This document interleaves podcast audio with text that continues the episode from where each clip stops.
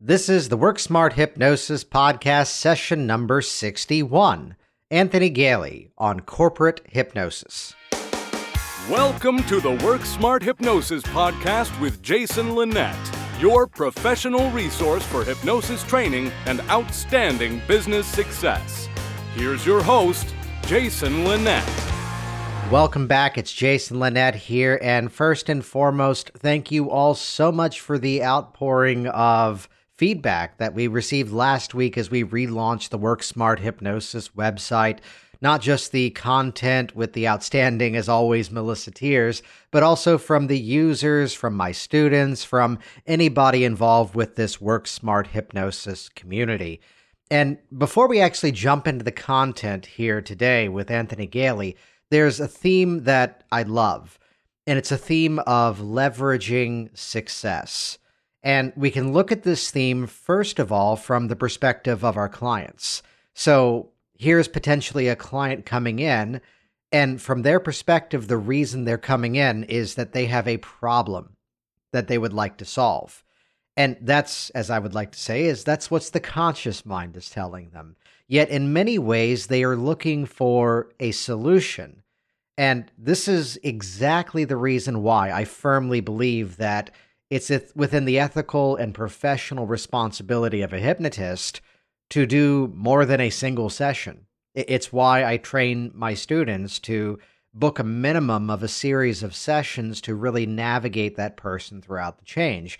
Because for me, it's less of the mindset of eliminating the problem, and it's more so the mindset of truly associating them into the solution. To, to use a board game metaphor, which of course seems like the most appropriate thing to do here, uh, it's not just about pulling out that one tile, that one peg in the Jenga game. It's also about putting that thing at the top of that tower and making sure everything remains standing. So there's stories that have popped up over the years of here's a client that's in my office and we're working together. And along the way, we begin to pivot. And they maybe came in and they were addressing this. Um, well, let's use a simple example from recent days. Here's a woman that was here in the office because she just kind of was stuck in that issue of I'm a smoker and I want to be a non smoker. Yet, as we continued working, it was now let's motivate my health, let's get my exercise up and running. And I think the biggest compliment to be paid of her was to highlight there we were four or five sessions in, working on something brand new. And, and, with a smile, I could just look at her and say, Did you realize today we never once talked about cigarettes? And she just kind of paused and went, We didn't? It's like, No, that's so far in the past. So it's this mindset of dealing less and less with the problem and dealing more and more with the solution. And there's some thoughts on how we approach rapport as hypnotists that I think we need to address. And perhaps that's a whole nother podcast session coming your way rather soon. Though I love to take that moment of highlighting this concept of leveraging success, where I got my start as a stage hypnotist. Yet, even from the earliest of shows, there I was doing everything I could to get media attention and gather newspaper clippings, TV appearances like assets. Assets which then allowed me to leverage that success into the next offering.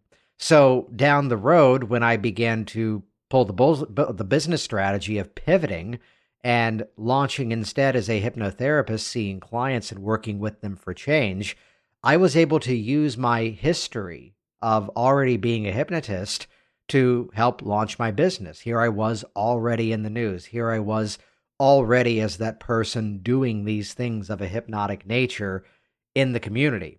And just the difference was now a slightly different title, a slightly different role.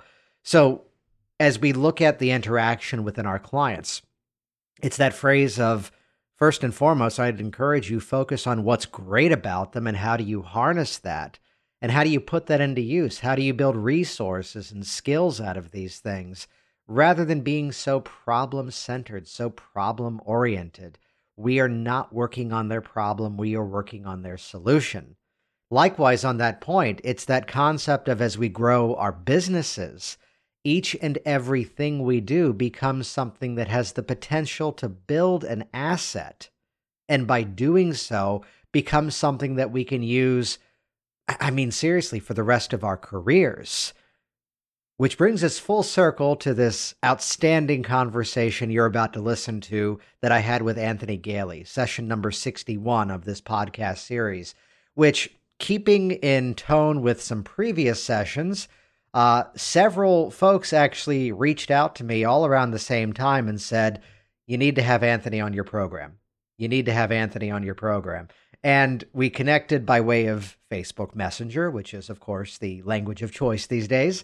And admittedly, what you're about to listen to is our very first actual conversation, which the great thing about that is I had just a passing knowledge, just a passing experience though you'll hear some incredible stories of someone who admittedly did not have the intention of going out there and being coined as the corporate hypnotist or even as being coined as the stage hypnotist, yet in many ways fell into that market, discovered that market.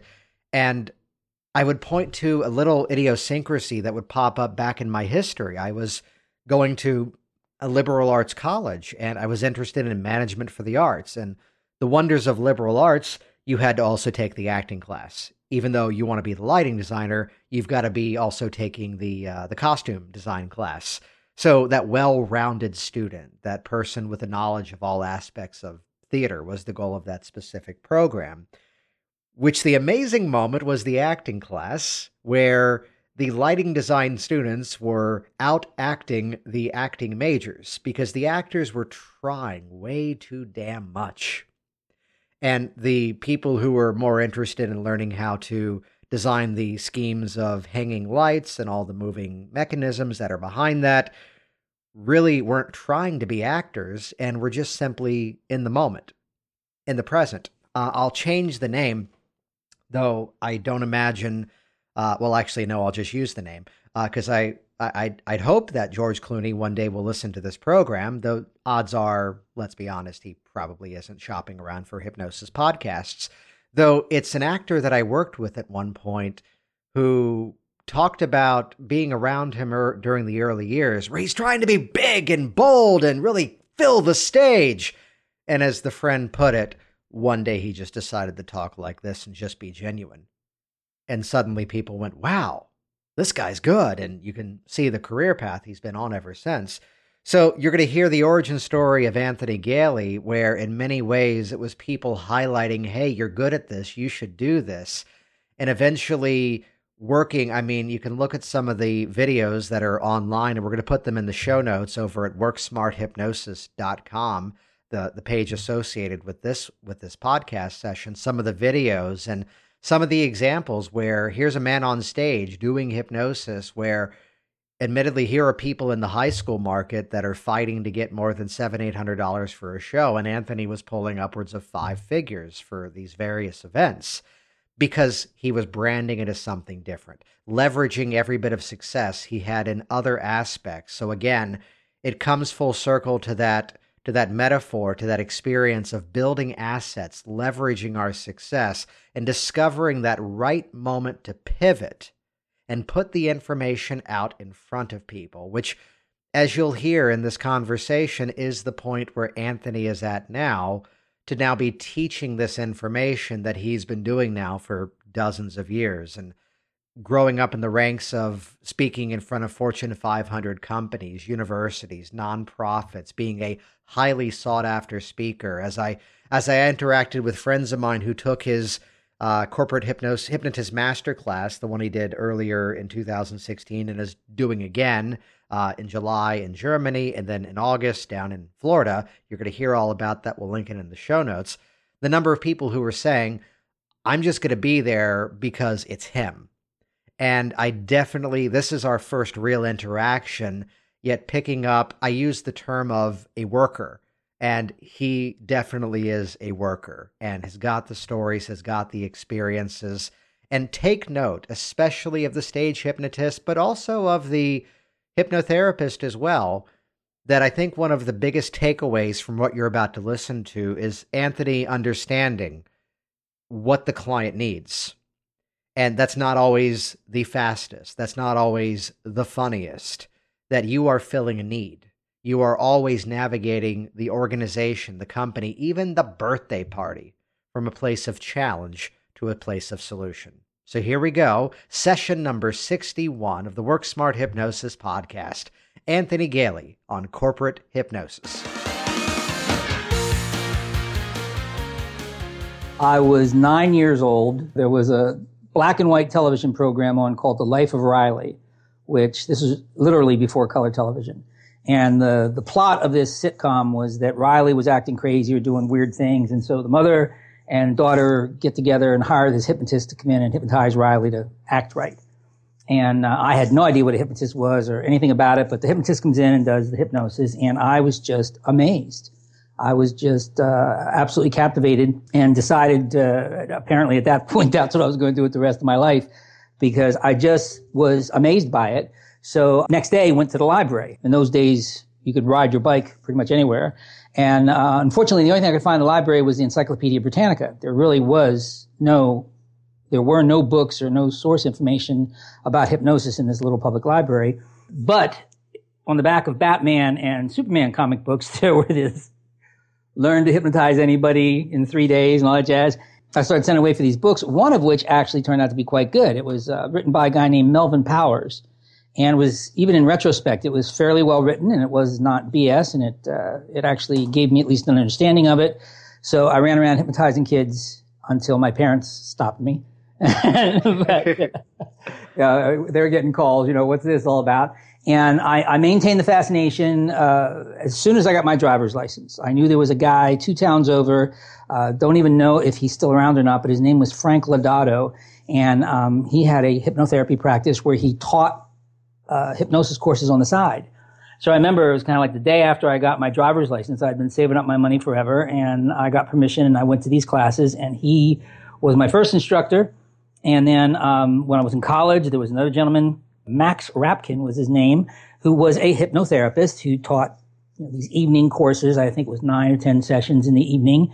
And then I stumbled into one of my professors, Dr. John Santa, who was actually very intrigued by it. I was at that, by that point, I was hypnotizing kids all over the campus. I had started a little business where I was doing hypnosis at frat parties and dorm things and functions like that. And it was kind of funny because I was sitting in class one day and in college, you have these big auditoriums where you have two or 300 people. Uh, Rutgers was an enormous university. And so I was in a, some psych course and somebody on the other side of this auditorium raises their hand and says to the professor, I saw this hypnotist at this fraternity two nights ago do this thing. And is that real? And is that true? And the professor started answering questions and, you know, I stuck my hand up. I said, well, that was me. So right afterwards, he wanted to know all about what I was doing and what I knew and what I didn't know. And he kind of took me under his wing and I became his research assistant while I was at Rutgers. And he directed me for my graduate program uh, down, believe it or not, to Florida Atlantic University. There was a gentleman down there uh, that was doing active work in hypnosis research. So when I got out of Rutgers, I went down to FAU, uh, spent two years in a master's program down there. At the master's level, you only have like five or six students. It's not a, a huge class uh, especially at a small school like FAU, there's, I think there were six of us. We got matched up with research assistants, et cetera. And one of the gentlemen that was in this uh, class with me in the master's program was about 10 years older than I was. His name was Carl Seeger. And uh, he actually had an active hypnotherapy practice. He was a very clever guy. He had a background in advertising and he was an entrepreneur and he had his finger in like 10 different businesses, one of which was this practice down in Fort Lauderdale on one of the main thoroughfares uh, called Oakland Park Boulevard. And when we finished up with the master's program, he was going on to the University of Tennessee to become an industrial psychologist, and I was staying in the Florida area, and he offered to sell me his practice. And I, I bought it, and he taught me how to run it, which was really my first introduction to any kind of business. I mean, up to that point, I was just a student. And he was very clever. He had a, a, variety of clever ways of getting people to come to him for, in those days, primarily smoking, weight control, pain control, things of that nature. One of the ways in which he generated business was by giving free speeches to pretty much any group that would have them. Uh, PTAs, Lions Club, Shriners, Women's Club. I mean, down in South Florida, they have all these condo clubs. Right. Yeah. And he had a very clever way of getting the, the bookings and he showed me how to do it. And so I went in and apparently had a knack for doing this public speaking. And uh, somebody somewhere heard me, and I got a call from the American Cancer Society, uh, which in those days was making a very, very active effort to try to get people to you know, cut down and stop smoking. They, but they had budgeted a couple million dollars in Florida. It, there was actually a program to seriously cut down on smoking. And they asked if I would conduct some courses for them, which I did. I did that gratis, but one thing led to another. And I ended up speaking in front of like three, 400 people. It just, I just had a knack for the public speaking. Was doing very well at the practice, but then uh, I guess in 1980, I sold the practice and moved to Hawaii. I moved to the big island of Hawaii and ended up uh, on the northeast rift of the island. And I don't know who's familiar with it in the Puna district, I was about 20 miles from the active caldera of, of Kilauea. And it was out pretty much in the middle of nowhere. It was, it was, it was paradise. It was everything you would imagine the Garden of Paradise to be like. But it was very remote and there was no uh, electricity. You know, you generated your own electricity. It was no public water, no telephone. It was, it, it was not as primitive as it sounds, but it was just gorgeous. Uh, unfortunately, uh, there was no real population center. The closest was Hilo, which at the time had a population of about 33,000, and uh, 60% of which were Japanese. And they just don't do hypnotherapy. So it's just not in their culture, you know? So I realized there simply were not enough people to maintain the private practice that I had, uh, similar to what I'd done in Florida. And, you know, it's kind of crazy, but I was running out of money and I had X number of dollars left and one option was to buy a papaya farm, which I seriously considered. And then, um, another option was to, to do this. And I had no idea about public speaking. I mean, there, I didn't even know there were such things as quote unquote public speakers, but I knew that I had this talent or this skill at public speaking. And uh, I used to have to drive five or six miles to get to the nearest telephone. So I drove down and I picked up the phone. I started calling, um, companies in Honolulu, primarily real estate companies and insurance groups because they had large sales forces. And I got on the phone and I would talk to them and just say, um, just moved here from Florida. Uh, I would like to speak to your people, at the end of which I'm going to ask if they'd be interested in signing up for a seminar.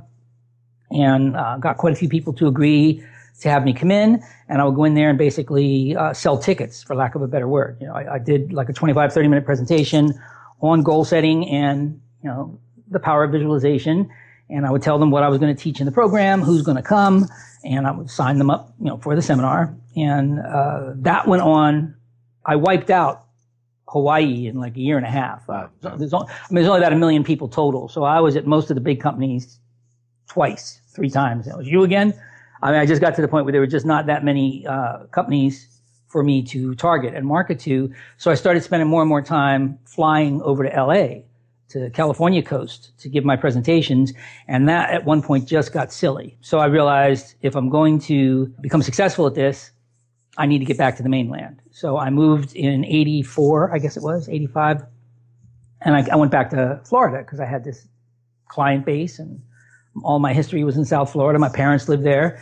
And I started seriously, uh, doing the motivational speaking and the, uh, as I mentioned, primarily in those days, I would do literally all day seminars from 9 a.m. to 4 p.m. And I would teach a series of techniques for improving performance and setting goals. One of which was teaching people self-hypnosis.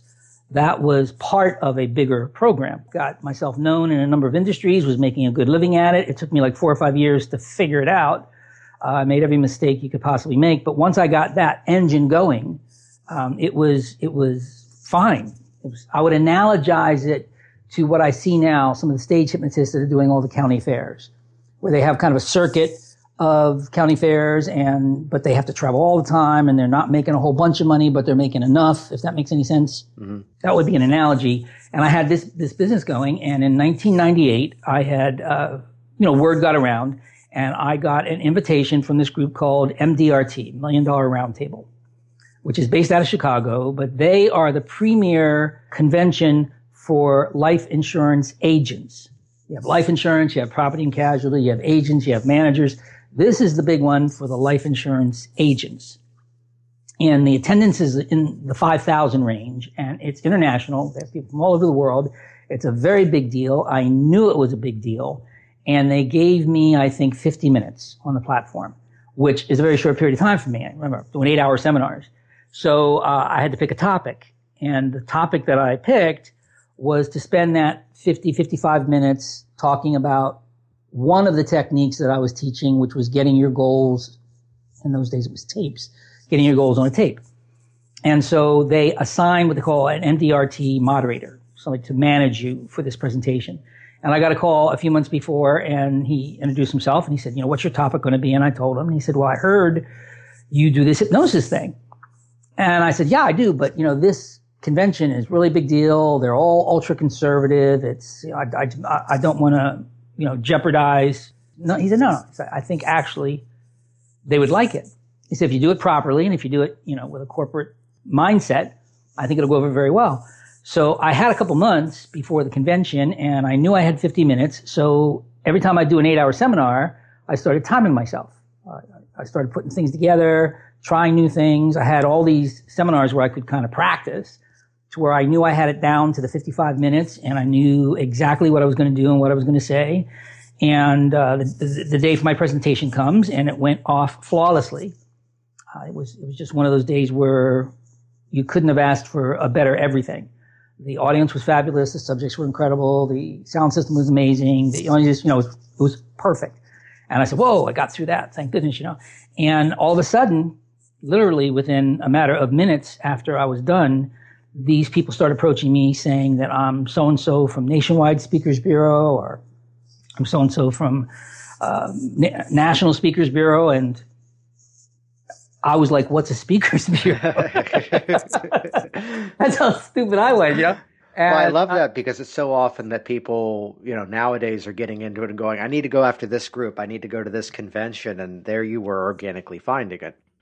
Well, one of the things I, uh, when I, when I teach this course, I, I open it up, you know, I've only done one, but here's how I opened it up.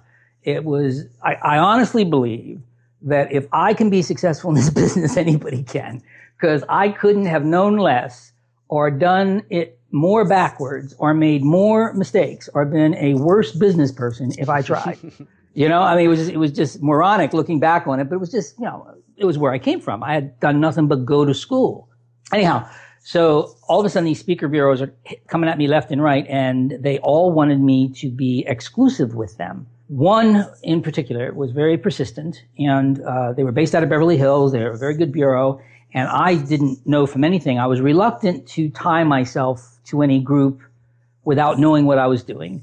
So we decided to work on a handshake, and uh, that almost overnight, virtually overnight, I went from doing these eight-hour seminars where I was making I don't know two, three, four thousand dollars per seminar. They started booking me uh, at five thousand for a uh, ninety-minute speech. Actually, probably a little bit less than 90 minutes. And the question was, why are you just doing this program for insurance and real estate groups? Well, you know, that's my target market, blah, blah. So that's great. But, you know, you talk about goal setting and this thing with hypnosis is applicable to anybody.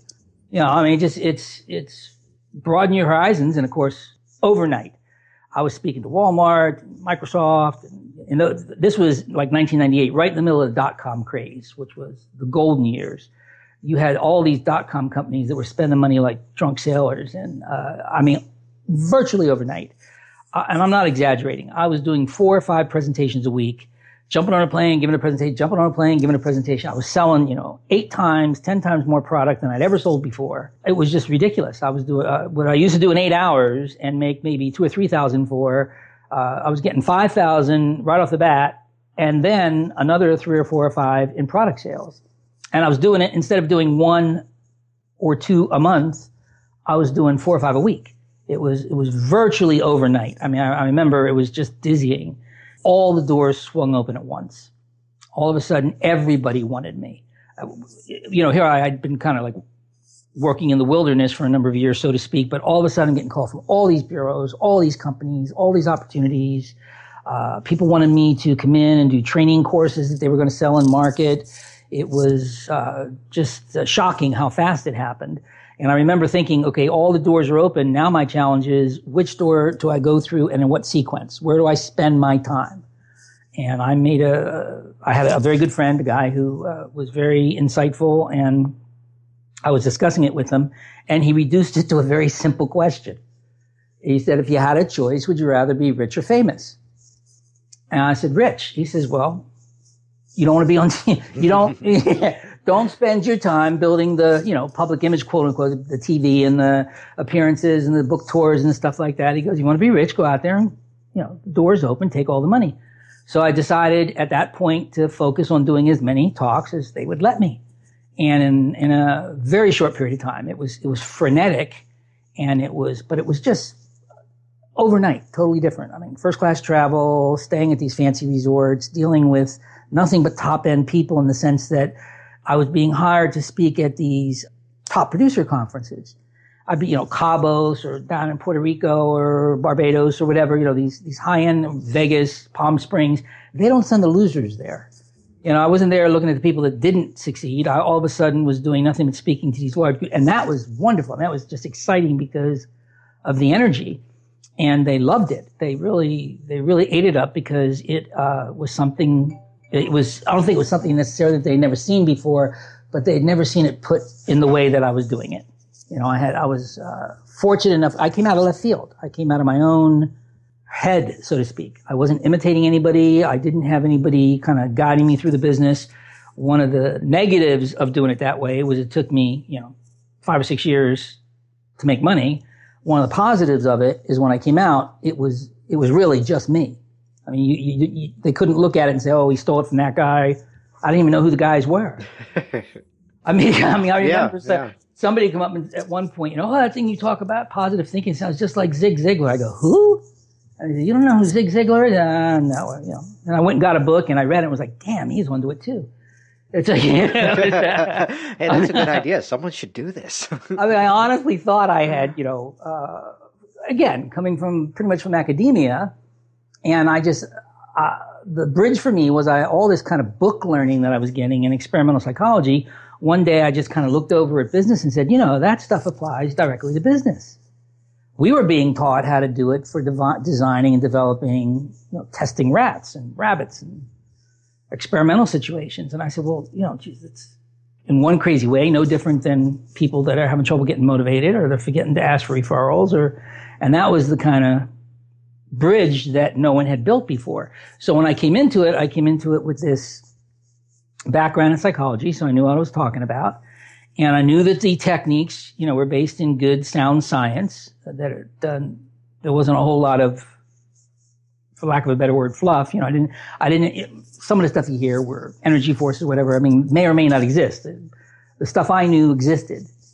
You know, it was I was pretty confident in uh, what I was teaching, and um, and it worked. I just and I did it for 34 years and uh, loved every second of it. And it was just uh, a wonderful, wonderful career. I mean, I got I, I went all over the place. You know, I've been to Europe, Egypt, Paris, Rome, you know, London, all this way, uh, South America, all over. Just, I mean, I love to travel and I love seeing all the places around the world. And I love the people that I met. Everybody uh, was just fabulous. And as I say, when you when you do that kind of corporate speaking, it really is kind of a different, for lack of a better word, uh, group of people you're speaking to. One of my habits uh, was to set up my table. I never had a big fancy display or anything. I get an eight foot table and I put my books or tapes product for sale. And often that would be outside the room, the con- wherever the, uh, the conference was being held. And when I, when I went to speak, I'd walk in and leave the table unattended. And people used to say, do you want me to cover it? You know, aren't you afraid someone's going to steal one of your books or one of your sets of tapes?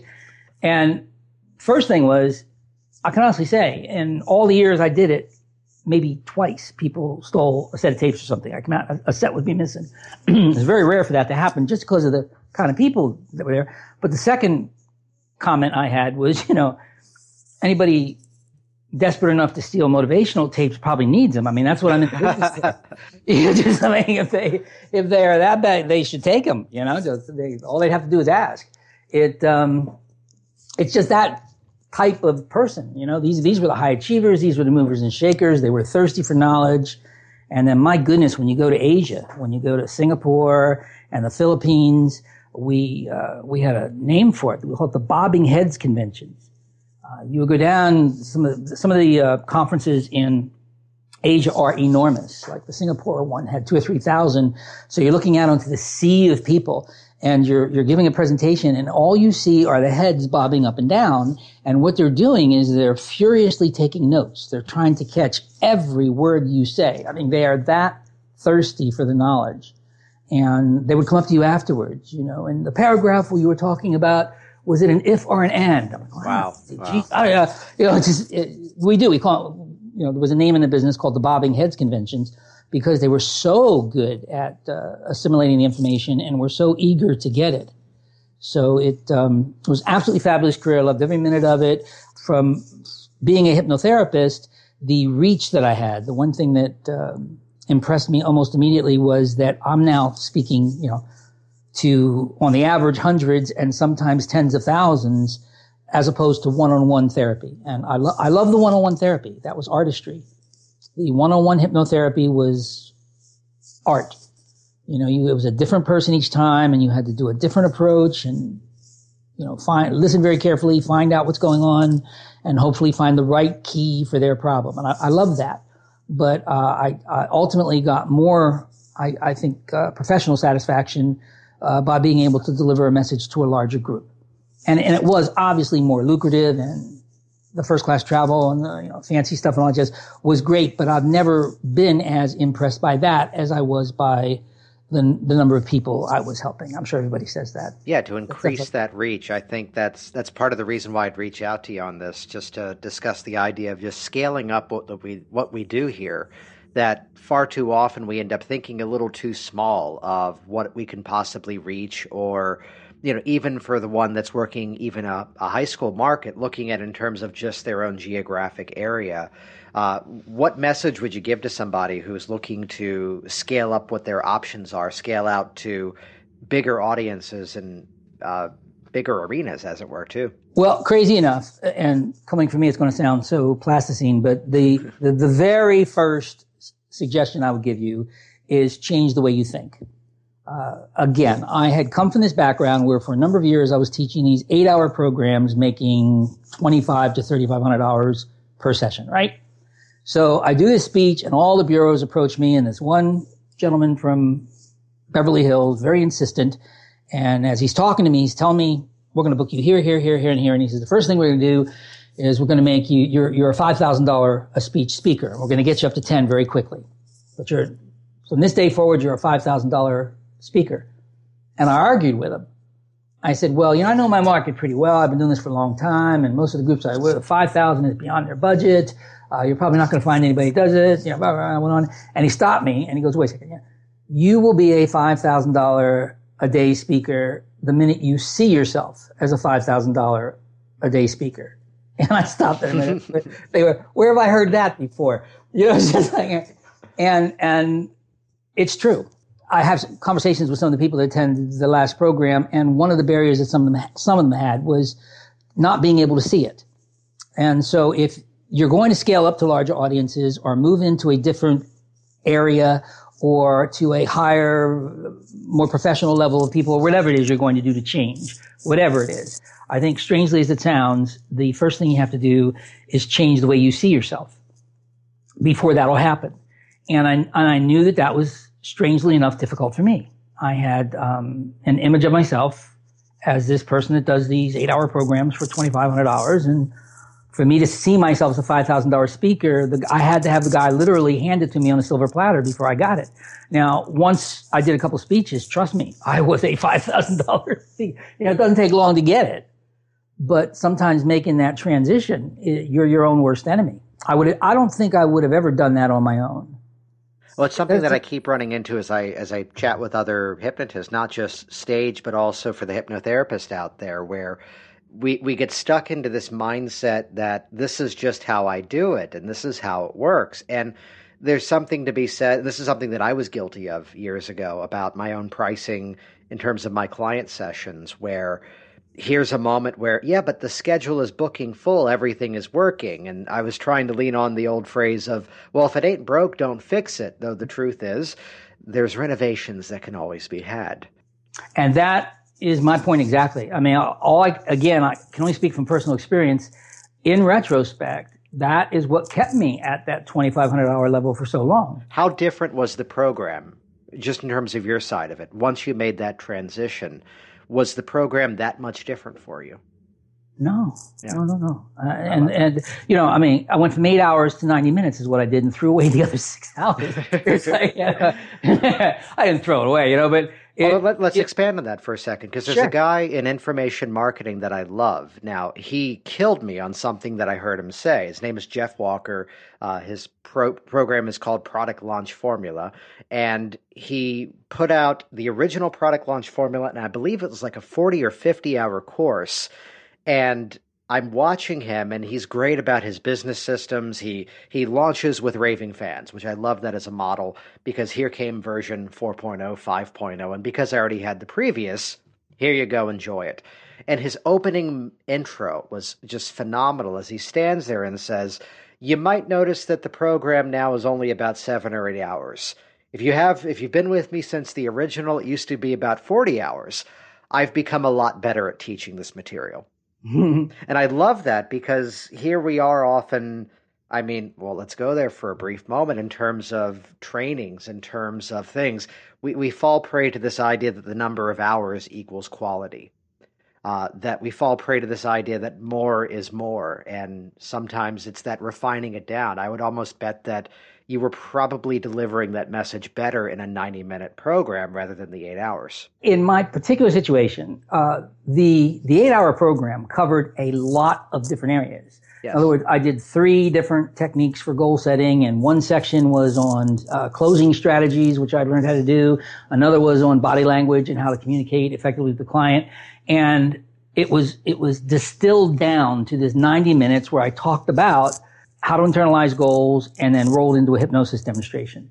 So the other material didn't even get covered. Now I sold it on my tape sets or my, obviously eventually CDs and, you know, online, but I sold it uh, as the product, but I wasn't teaching it from the stage. So it wasn't that I took eight hours and distilled all the information down to 90 minutes. It was that I took eight hours, which had maybe eight or nine key points. And on stage, I really was only focusing on one or two uh, because I only had 90 minutes. So, and you know, it was it was um, obviously instead of doing eight at the end of an eight-hour seminar, I used to be absolutely exhausted. You know, I would sometimes have trouble getting up out of the chair after eight hours. It would be a total, you know, physical experience. I mean, I would be completely exhausted. Had given all my energy to the group, and then I could do three ninety. I could do ninety minutes in my sleep. I mean, I had, after years of doing eight-hour programs, ninety minutes was nothing in my particular case, it was just a lot of material that I used to cover. I didn't anymore because the only thing they wanted, right. what sold, what, what made me unique, what was the hook, what in the business we call it the hook, what, um, what got me booked was this beautiful blend that I had come up with of serious content, uh, and then rolled into a hypnosis demonstration. And everything I did in the demonstration referred back to the original message. So the, I know I've said this in, many instances, but one of the most common things I'd hear from the meeting planners afterwards was, here's what I like about you. Your first 45 minutes, if you just did that, would be a great speech. You gave them serious content, stuff they could walk out with and immediately start using to become more productive. That alone was great. But then you rolled into that hypnosis demonstration. I haven't seen them laugh that hard in years. That was so darn entertaining. So I feel like they got a serious message and entertainment. Uh, last year we had an industry speaker who was great, but half the people went to sleep. It was just pure information. A lot of people just weren't excited by it. The year before that, we hired a really good entertainer, you know, whoever it was. They laughed like crazy, but they didn't learn anything. What I liked about yours was that, that blend. You've got this 50-50 blend down, and that was the key for me, that 50-50 blend where pretty much no matter who was sitting in the audience, they were getting something out of it. If they were not into the hypnosis at all, they still got a good quality, interesting, serious, transferable message in the first half. If they you know, we're not that much into message, but you know, we're very much into learning or seeing the hypnosis. They got that aspect of it. So it, it broadened my reach considerably. It was, it was pretty much a numbers game. Yeah. So what would your thoughts be? I see a mixture at times where perhaps, and let's widen this to any variety art, perhaps, where there's sometimes, whether it's the magician or even another category, the entertaining presentation followed by training. Or in your case, it sounds the format was the training followed by the entertainment, therefore to reinforce and strengthen that message. Uh, what what are some of your thoughts on that style of sequencing of delivering the content in that order? I don't think the order is that important as mm-hmm. much as as much as the quality yes. of the content. Uh, a very good friend of mine, James Mapes, uh, does it in in the opposite order. James does an outstanding hypnosis demonstration and then takes that and spends the rest of his presentation explaining the hypnosis demonstration in serious content. So he does his order in reverse order than what I do and outstanding. Uh, when I was on the circuit, there were three of us that got to the level that we were at. You know, this kind of the go-to people that had a serious message slash hypnosis uh, myself, James Mapes, and a guy named Gil Eagles. Yep. And um, Gil retired a number of years ago. James is still very much in the mix. James, as a matter of fact, got some great programs coming up here. You should go to his website and check them out. But uh, none of us, I think James knew Gil, but I didn't know the other two, the other two of them. We never met. Uh, we would go to a convention. Someone say, "Oh, two years ago, I had James come or Gil," and James would go, "Oh, last year, the year before, we had Anthony." So we all knew who we were, but we actually never, for some reason, never met. And um, when we did, when James and I met just within the last, I guess, year and a half, two years, we were kind of astounded. You know, it was kind of fun because we both came up in unusual ways and we had such similar stories and it was, uh, the similarities were striking as to what elements were present in our presentations that resulted in our success. And so I don't think the order matters at all as much as the content. I think if you have a, if, if it's geared toward a corporate market, and the key to corporate market, since I'm on the topic, is if you come out of stage hypnosis or you come out of hypnotherapy, there's a transition in thinking that needs to be made. And the transition is away from yourself and onto the client. I know it sounds crazy, but you look at an entertainer, a stage hypnotist, gives people suggestions to do whatever, and then will step forward and take a bow. Wasn't I great? That's reverse thinking at a corporate level. At the corporate level, if the subject does something incredible, I take the spotlight off me and say, isn't what they did incredible? What they just did is an absolutely amazing feat of concentration. And look how you can use that in your business. If you can harness that ability or master that technique, wouldn't that help you here, here, and here? So it's one of the shifts is getting it off yourself and putting it on them. And the second shift in th- thinking is it's a business. When, uh, crazy as it sounds, when you talk about corporate speaking, it's business. So if you ever decide to go into corporate speaking, I will guarantee within three meeting planners, within three people who are interviewing you for possibly hiring you as a speech, you will get a question probably verbatim like this. What are my people going to have after your speech that they don't have now? What value are you going to add to this convention? Tell me what they're going to learn or what skills they're going to have. They're going to help them become better employees, salespeople, managers, whatever the group is. Tell me what you're going to add to their skill set by hearing you speak or watching your presentation. And if you can't answer that question, you're probably not going to get hired unless they hire you as an entertainer. If they're, if they're looking for an entertainer in hypnosis, you're not going to get asked that question and we want you to speak after dinner and we heard you do this fancy funny thing or your comedy or whatever it is, that's what they want.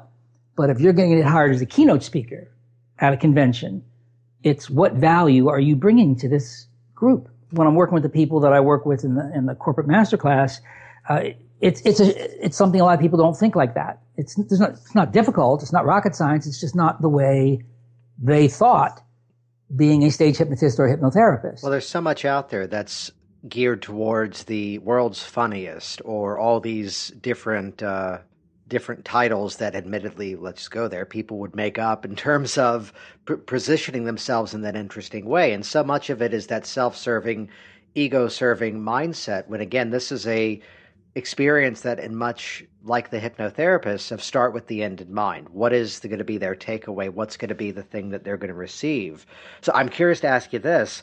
Sure. is there is there a is an experience that stands out a story of a company that has worked with you and utilized your message and then had specific feedback as to what value it, it provided for them oh absolutely there are a number of them um, probably the one that comes to mind new york life insurance company life insurance company. They are uh, they have hired me for years and years in a variety of capacities, and uh, what they are using me for now in some of the agencies is uh, actual corporate coaching and training of their management staff. Uh, I live in a little town called Melbourne, Florida. I'm about 50 miles from Orlando, and the Orlando uh, what they call managing partner is a gentleman named Kyle Williamson, and uh, he and I connected, I guess, close to a year ago he is building a monster agency over there. He is a, a, real mover and shaker. He had been a corporate vice president for a number of years. He had been the regional VP and decided to step down from that role and run his own agency. And he is very goal oriented, very centered. The guy is like a computer. I mean, he has got it down to a numerical formula, which is he's got a room, he calls it the war room, where they've got all these charts about here's who did what, production numbers, what numbers they have to hit. It's really beautiful. And uh, he had heard me speak on a number of occasions and uh, calls me over to his office and he showed me what he was doing and how he was doing it. Took me into his war room, showed me how many, he's got like a hundred agents now. I think he's number four in the company. His goal is to be number one. He's got the highest producing sales manager, the highest producing this. It's just amazing. And I looked at him as I looked around the numbers. I told him, I said, you got the numbers down pat better than I ever could. I don't think there's anything I can do for you in terms of logistics or metrics. I said, but you know, when it comes to attitude, I'm real good at that. You know, in terms of getting your people to shift their way of thinking. And so he brings me in pretty much on a bi-weekly basis and I work with uh, what, what are called his partners. He's the managing partner and what used to be called sales managers are now called partners and working with each one of them. And then each one of those individuals has underneath of them anywhere from 15 to 30 agents and the individual partners now having me have me work with the agents. In fact, he just sent me an email yesterday. He was at the general managers meeting where all the managers of the company come together once a year. And he pointed out that they have a new president of the company, uh, Mr. Magid, who I, I, happen to know. And he said, Mark uh, is shifting the focus of all the speakers. He's bringing nothing in but TEDx speakers. He really wants to elevate the thinking at that level. And he wants to know if I will come in kind of like as a TEDx talk for them next year. So they use me at, they've used me at their annual meeting. They've used me at what's called Nautilus. They've used me twice at what's called Gathering of Eagles. These are, they've used me at the corporate level. They, as a matter of fact, they had me speak at the corporate office for all their staff. So they've had me at the corporate office. They've had me at the annual meetings. They've had me at the regional meetings. They have me at the individual offices. And now they've got me training, you know, all the way down to the level of agent. So that is one example. There are a number of companies that I've done extensive work with over the years, but the, the one that, that pops into my mind is New York Life, just because it's so recent. Yeah, and I know this might be a two-parter to, to throw at you in terms of just some discussion here. Uh, and I know that trends are currently, well, constantly changing though the question would be that of what would you say is perhaps one of the greatest needs of the corporate market these days? And second part, how would it be that a hypnotist may be the best served to help address that? The biggest need, in my opinion, this is an, you know, you'll get a variety of opinions. We are in a seismic shift culturally as a species. We are going through one of the great changes in history uh, you know, uh, we're going from the analog system to the metric system full force. And everything is changing. And the rate at which things are changing is just exponentially faster. I mean, you look at how long it used to take to go from one thing to the next and people are squawking if they don't have a new feature every year. We, there's just this, this element of change. People's attention spans are shrinking. The, the real game changer, of course, was the smartphone. That, that was a seismic shift in how people get and disseminate information. You're carrying the internet around in your pocket and IT automation, where uh, IT, you know, we're very, very, very close to pure artificial intelligence, where they are able to automate almost anything you can think of. I don't know if you've seen the latest pictures of the robots that look like people, and they push them down, and they pick themselves up, and yes. this is all happening at a breathtaking pace, and entire industries are being wiped out. You know, it used to be you went to work for a company for 20 years, 25 years, you got a gold watch and a pension and health coverage and you retired and spent last 10, 15 years of your life in bliss, you know? And now the average person is shifting jobs anywhere from seven to 13 times. And not only shifting jobs, they're shifting industries. The job they went to work with doesn't exist anymore. The whole, you know I mean? The whole industry doesn't exist. So this is, this is endemic to us as a species. People are having trouble fathoming the change. It, it's just mind blowing which is why you see ADD, you know, skyrocketing in terms of numbers, sleep problems, stress, stomach disorder, all kinds. It's, it's, it's pretty stressful. So the biggest benefit, I think, or the biggest need is helping people to navigate this change. And coincidentally enough, you know, hypnosis and those types of therapies are ideal techniques for slowing everything down, having people concentrate, focus, having them, you know, change the image they have of themselves, looking at this change as something is beneficial, not scary. People have trouble putting it in historical context because there's never any, been anything like this historically. You know, it used to take decades for things to change. And now things are changing, you know, in a matter of months sometimes. So they're having trouble putting it in terms of context. But once you understand the context, if you, if you're a student of history and you start seeing, you know, simple things like, you know, what the internal combustion engine did at the turn of the century. You know, simple little invention done, you know, but it, it altered everything. All of a sudden there are automobiles, shortly thereafter there's airplanes, you know, this whole thing that we know as the modern world and some of the conveniences, much of it originated from the perfecting of the internal combustion engine. And it just brought a sea change about, but it did take 10, 20, 30, 40 years for some of those changes to take place. That same type of change that same degree of change sometimes is now happening in months. Drones is an example. You know, all of a sudden drones are everywhere. Yeah, I'm getting to where I'm looking at my window now to see if there's a drone sitting out. well, you know, and, and I noticed, uh, I guess about a year ago, I, is when I noticed it, but go to a stop sign, go to a stoplight and look up. There's cameras everywhere, everywhere. I don't even remember ever seeing them being put up. But now you can stop at any stoplight and you look up and there's cameras on all four corners. I mean, you can't go anywhere without being videoed. And that's a fundamental change in the way we view ourselves and the way we see ourselves. The downfall of that one is I was uh, somewhere driving from the strip to the uh, Vegas airport, middle of the night for a flight, and uh, I, I, pull over and I realize that I may have run the red light. There's a flash, and I'm calling the city and saying, hey, I'm in a rental car. Could I just get ahead of this? Could I send, uh, could you mail me the ticket here? Only to find out that uh, Nevada does not have uh, red light cameras. they were happy to they were happy to share a mailing address if I really did want to pay the offense. Uh, no, you're right. It's that thing of we're we're this culture that everything shifts so quickly that products are being released and we I can't think of a time where products are being released and we already know we want it and we don't know what it is yet.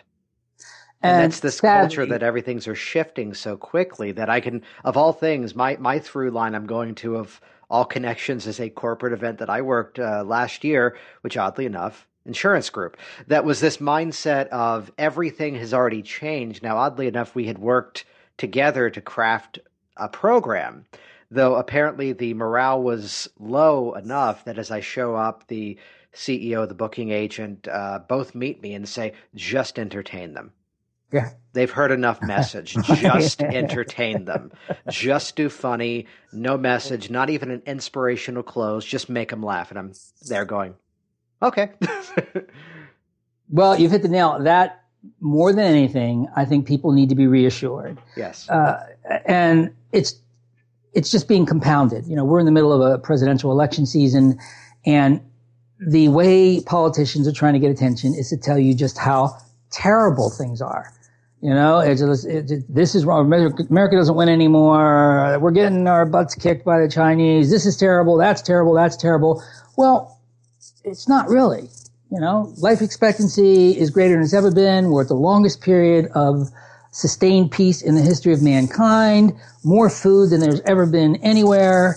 It, you know, I mean, there's there's uh, uh, crime rates are lower than they've been since the 90s. They're starting to come up a bit, but they're still historically very low. No matter, uh, you know, medical breakthroughs coming one a day you know, the, almost every area, serious area of medicine is seeing some enormous positive uh, breakthroughs, some that are just astounding.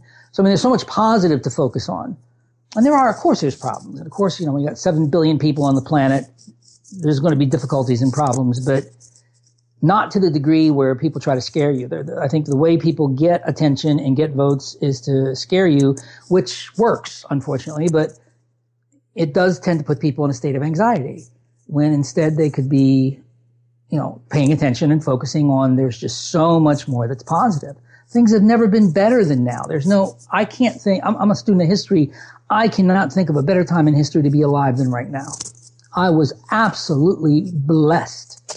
You know, born in 1952, right conveniently after World War II, when the U.S. began its largest economic expansion in the history of man. You know, all the way up by the time I kick off, things will start getting crazy. I mean, well, I'm going to miss it all. What a perfect time to be alive.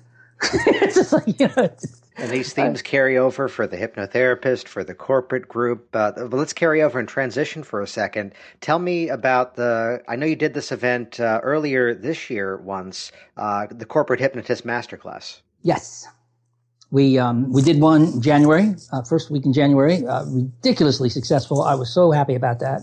I had to retire from the public speaking. I don't know if you or your audience knows this, but I three years ago uh, developed a neurological condition. I was diagnosed with what's called a brain cyst, a, bu- a bubble of fluid, and I was getting dizzy spells. And there were periods where you know my vision was being affected, and I was having difficulty getting through some of the presentations.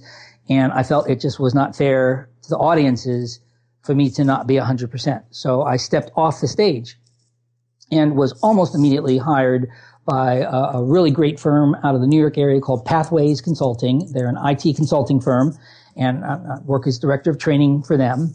Very nice, very fulfilling, very rewarding, but I, I miss, you know, my, my life revolves around hypnosis and the, uh, the public speaking. I missed all of that and was thinking, thinking. One day I realized that there really were only three of us that had ever done it. Myself, Gil and uh, James, and that I, James and I were having a conversation on the phone one day. This this is how it came about, and I honestly don't remember which of us said it, but I do remember one of us saying, "Where the heck did all these stage hypnotists come from?" I mean, you know, they're they're everywhere. Yeah, I, I live in a tiny little town here. There's three of them in my town. There used to be three in Florida. You know, there's three of them in this little town, and uh, you know, I, I I'm not in that culture. I, I, I, really was not connected to any of the associations or any of the, the hypnosis groups per se, but then realized that there are you know, some people that are teaching on a regular basis and there's quite a few stage hypnotists and not many, if any, corporate hypnotists. There, that's still, you know, there, there were just three of us and I know one, I know Wayne Lee is moving into it quite nicely. And I know a gentleman, Rafael Beltresca down in Brazil is doing very well down in Brazil. Uh, but here in the U.S., there just aren't that many, if any, that are are filling that void. And it was like, and I think the fair phrase is that there's many who will do several corporate shows a year, as opposed to full blown. They are a corporate presenter. Well, corporations will hire stage hypnotists now and then, depending yes. on the group, for entertainment. But that's not what I'm talking about. I, I was not billed as an entertainer. I wasn't even billed as a hypnotist. That, that's one of the, the keys to doing it if a meeting planner called and I said, I'm a hypnotist who does this goal setting presentation, I would probably only get booked one out of five times. That is not the way I, I was built. I was a expert in goal setting who taught three hands-on techniques for setting and achieving goals, one of which happened to be self-hypnosis. And to illustrate it, I do this presentation on hypnosis. That was palatable to corporations. Then they would look at the video. Then they would see, oh, I see what he's doing. If I said I'm a hypnotist, I was branded. Mm-hmm. If you say you're a hypnotist, you're branded. And a lot of people, unfortunately, have a less than positive view of that brand. Oh, I know what you are. I saw a comedy hypnotist at a nightclub where drunk a bunch of people were doing this or that. I know, I know exactly what you are. Well, no, you don't. So I, I, I found early on, don't call yourself a hypnotist. I mean, don't run away from it. If you go to my website, it says hypno, I mean, but I wasn't a hypnotist. I was a corporate speaker. I was a corporate keynote speaker who had a presentation on goal setting, part of which was this fascinating demonstration of hypnosis. If I had called myself a Democrat, I'd be alienating a percent. If I called myself a Republican, I would be alienating a percent. If I say I'm Catholic, Protestant, Jewish, Muslim, whatever, when you, when you tag something, you're appealing to one segment, but alienating another. And one of the keys, I think, to being successful at the corporate range is do the best you can to go after 100%. So when I say I teach a presentation or do a presentation on goal setting, or I teach people simple hands-on techniques for goal setting, you're going to be hard pressed to find a company that says, oh, I don't have any need for that. But if I say I'm a hypnotist who does this presentation on goal setting, we don't want a hypnotist. No, no, I don't want a hypnotist. I, probably cut out more than half my group just by calling myself a hypnotist. I, I, I, know it's crazy, but again, that's one of those shifts in thinking, thinking that you need to go through. Well, it goes back to the, the comment earlier about starting with the end in mind. What are going to be the takeaways? And also about letting the spotlight be on them, letting the spotlight be on what their needs are, rather than here I am and this is my skill. It's the let's have this experience together and this is what I can highlight within your group. Right. This is what I can do for your people and it's all about you and your people. And uh, again, this this was more personal style than anything else. I'll, I'll tell you a personal experience. There was a company out in Omaha that was a, a, fairly large convention. They had five or six hundred people, and it was called Peak Performance. These uh, guys appealed. Um, they had, I believe, they were financial planners and accountants, and they had them. It was a an association, a group, and they would train them online on how to build their businesses, et cetera. And they had, you know, quite a big following. So they had their big convention. They're based out of Omaha, and I was to be the keynote speaker. So I show up. Things supposed to start at eight thirty or nine o'clock, and I'm there at seven o'clock as I usually am. And all I ever, you know, needed was my eight or nine chairs up front, small table on the side for the microphone or the props or whatever. And I get up there, and the uh, there's four chairs on one side, podium in the middle, four chairs on the other side. And that's why I get there at seven o'clock to make sure, you know, it's done right. And so they, is, the, is the stage okay? And I said, well, uh, in fact, if I could have the, the eight chairs in a row because I would have to walk in between that, you know, podium to get. And so, okay. And they came back a few minutes later. The woman says, Unfortunately, they can't do that. Uh, the, the podium's been here. There's like 10 wires. They've got video wires and audio wires and all this jazz. They are unable to move the podium. And the way the guys got the camera frame, they can't put you off on stage left or stage right because you'd be out of frame of the camera. And so, you know, we, we really can't move the chairs. What can we do? And I was just like, okay, I'll just have to work around it is what I said. and a few minutes later, there was another problem, some other problem. I remember, you know, I, my, my request was for a handheld lavalier in case anybody, uh, subjects had something to say, and a wireless lapel. And they came up, we don't have any wireless lapels. What we got are the headsets, you know, with the microphone coming around, which was not my, I mean, I've used them once or twice, but I just never really felt comfortable with them. And she said, we don't have any of the lapels. We just have the headsets. I just said, well, you know, do you have a preference? Yeah, my preference is the lapel. Let me go check. She comes back a few minutes later and says, I'm really sorry. They just don't have any. Okay, well, I'll wear a headset. Was my response. And there was one other hitch where I just like, okay, just have to deal with it. And I, I did my presentation and I had to, I remember I had to race for the airport because I had a presentation later, later that night in Vegas. So I'm in the airport getting ready to board the plane. The phone rings and it's the speaker bureau that had booked me. And she said, uh, I hear you did a really good job. I said, Oh, thank you very much. She says, and they want to book you again for three more speeches, one in San Francisco, one in Washington, one somewhere else. Oh, fantastic and all. And she said, let me ask you a question. She goes, did they, were they having problems or something with their stage setup? I said, no, nothing major. You know, I had to, she said, well, you didn't realize it, but the guy, you know, the thing was set up for like six, eight hundred people. There was a guy sitting in one of the chairs. That's the owner of the company and he heard the way you handled the problems, you know, and they booked you for three things instantly. because he's had his, he's had his fill of prima donna speakers. He come in and have, yeah, that they're the center of attention and it's got to be just so-so and they have to have a green room and they got to have this kind of soda and all that, you know. He was really taken and impressed with the way that your focus was on the group and not on your particular, you know, way of looking at things. And it's a, it's a personal preference. I mean, there's certainly a place for making sure that it's set up exactly right for you if you need to have it set up right. But I always kept it simple. I mean, I see some people traveling with these shows. I mean, this, you know, audio visual extravaganza where if it's just not perfect, uh, I, I look at every level of complexity as something that could go wrong. Right. yeah. Yeah, and you'd love the commentary. I see a lot of hypnotists even working in one to one sessions with all these technology things. And my line is always, Yeah, what do you do when the power goes out?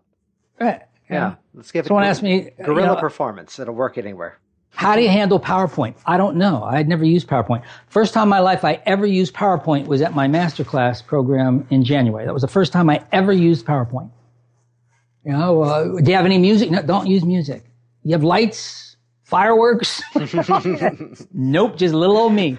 Yeah. And, and there's, first of all, I mean, I, I don't mean to sound like I'm, but some of the presentations are outstanding. Some of the audiovisual adds tremendously to it. I'm, you know, but I wasn't there to do a show. I was a, I was a corporate keynote speaker.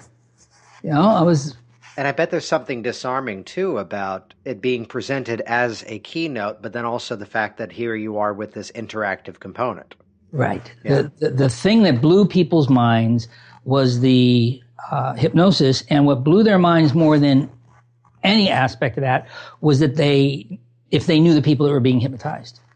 Um, a client that ended up being a huge client of mine was Subway, and they hired me for something. I think it was in Washington D.C. or whatever. And Subway has an enormous co-op that buys the food by the millions of pounds, you know, to get a discount in the price. And the woman who's the CEO of the co-op is based out of Miami. It's called IPC. And she's just a really, really cool person. Um, CEO of the company, very dynamic. And I did this one presentation for Subway, and then I got a call uh, from her group. They wanted me to do something for IPC, and then another thing, another thing. Long story short, I've, I've done quite a few dozen presentations for Subway because of her. And she came up to me at one of my talks and she said, you know, when you were doing that thing in Washington, I saw that they had this guy and he does hypnosis. And I'm thinking, what a bunch of nonsense. She said, no, I don't want any part of that. And she goes, somehow you were starting your presentation and I was having a conversation with somebody and I ended up, you know, going in. I was in the back of the room. I'm getting ready to walk out, but you started talking. And she goes, I, I was really captivated by some of the stuff you were saying. And when it got to the point where you were getting ready to do the hypnosis, I was telling yourself, I'm ready to leave, you know. But then you brought these people up, and she goes, I don't know if you knew who you were bringing up, but like three of the eight people you brought up are people that I know really well. And I saw, and I, I could not believe what I was seeing. She said, God's honest truth, I was standing on a chair by the end of the presentation. You, you had me that captivated. And, um, that's, that's the kind of reaction I don't think it's the lights that does that. I don't think the music does that. I don't think the razzmatazz does that. You either have a solid message and are good at what you do, or you don't. You know, So, how can people learn how to deliver that message? number one, I think it has to come from the heart. When, uh, again, because of the master class, I've had to really analyze this in detail. Uh, I believe that whatever message you impart, you have to believe it. I think people know if you're just mouthing something or if you're just trying to spit out facts and figures, whatever it is, I think it has to come from the heart and come from your experience. Uh, for example, I have uh, one of the people I, I've been working with closely is an actor, and he's a great actor, and he wants to go into corporate speaking. And I've talked to him on a couple of occasions. On one occasion, he said, I just read this book by this neurologist where it's a lot of great information. And so I'm going to kind of build a presentation around these, you know, these ideas in neurology and stuff. And, and I, and another time he was going to do this, another time do, and, and I finally said to him, here's what I don't understand. I said, you're an actor, right? Yeah. If I were you, it would be, uh, here's who I am. I'm an actor. I've had years of training in acting. And I know that as an actor, the choice of words you use, your body language, the expressions. I can create a certain emotion by the way I stand, the look in my eyes, the speed with which I speak. And in a way, we're all actors. We're all actors. And as a salesperson, as a manager, as an employee, as a service provider, you are an actor. And I found from acting that the truly great actors, the ones that are, can convey that message so convincingly, do it because they're able to see it in the back of their mind. They have a clear subconscious image of what they're trying to project. And that's a subconscious process. And that's something that can be learned. And that's why these chairs are up here. I'm going to show you a demonstration of what happens when you tap into that ability to visualize things. And just as an actor can change their reality and your reality, you can do it too with self hypnosis. And I told him if you came from a presentation from that, you're speaking from the heart. You really believe in what you're doing because you are an actor. I said, if you start spouting off this neurology stuff, somebody somewhere who's a neurologist is going to ask you a question that you can't answer. you know what I'm saying? So, That's you know, true, yeah. I mean, so step number one, it doesn't have to be something complicated. It can be something simple. But whatever it is, it, you have to believe it. It has to come from you. It has to come from within. It has, and then you're not play acting. I, I see people sometimes up on stage, you know, in my opinion, it's just an opinion, but it's like that, that person doesn't really believe that. They're, they're acting. Or I, I know the book they got that from. Or I remember the paragraph that came from. That's not them. If that makes any sense. You know? And, and one thing people who knew me would say if, if they if they first met me on stage, you know, seeing me on stage, and then for whatever reason they got to know me afterwards, some of them were like shocked. I mean, you're you're really no different than what you are on stage. Right. It's the key. And then some people on stage come off with this one aura, and then they get off stage, they start acting like jerks. I mean, it's just like I don't know. I don't know how they can do that. You know, the prima donnas that get up and just give these amazing presentations. Wow, that is so inspiring. You know, and then you get off and ask them a question. Go away, you bother me. It's like, Whoa. how do you do that? So I mean, you know, it, it can be done. You you can you know assume the mantle of sincerity, but I I would find that mentally and physically exhausting. I don't know how you do it. And there's a greater comfort about the per, the performance. I've got a friend who's a magician that I love. Uh, a line that someone was asking him about: How do you get into character? How do you uh, how do you define your role as a performer? And I love this moment that he just looked at him and, and gave a very simple response. And he just goes, "Well, it's me, and I just talk a little bit louder so the audience can hear me better." That's it. That's it. That's it. That's it. That's it. You know, if uh, if you so again, you talk about the fundamentals of it. I think the fundamentals are be yourself. Don't try to be something you're not. Don't try to uh, act some way that you aren't. I, I, I honestly believe that people pick up on sincerity, and and it does not need to be a complicated message. Uh, you know, people that have uh, we are all unique. We all have a fascinating series. I think everybody's fascinating. I don't think I've ever met somebody that hasn't had a fascinating life. You know, I just think it's a miracle to be alive. Outstanding. Hey, before we wrap up here, uh, you've got dates for this class coming up both in Germany as well as Florida, right? Yes. Yes. Tell us about that. Germany for the first time in uh, Frankfurt, Germany on the 16th and 17th of July. That's a Saturday and a Sunday.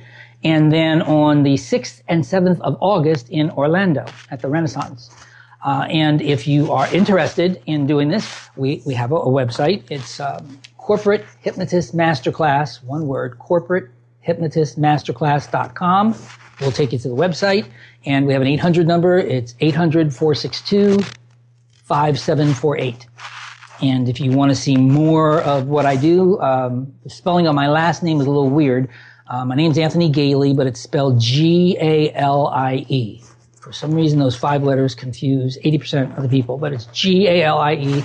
And if you go to YouTube and just plug my name into YouTube, there's well over 100 clips of all kinds of different presentations I gave. So you can certainly you know, get an idea of what I mean when I talk about uh, being a corporate speaker.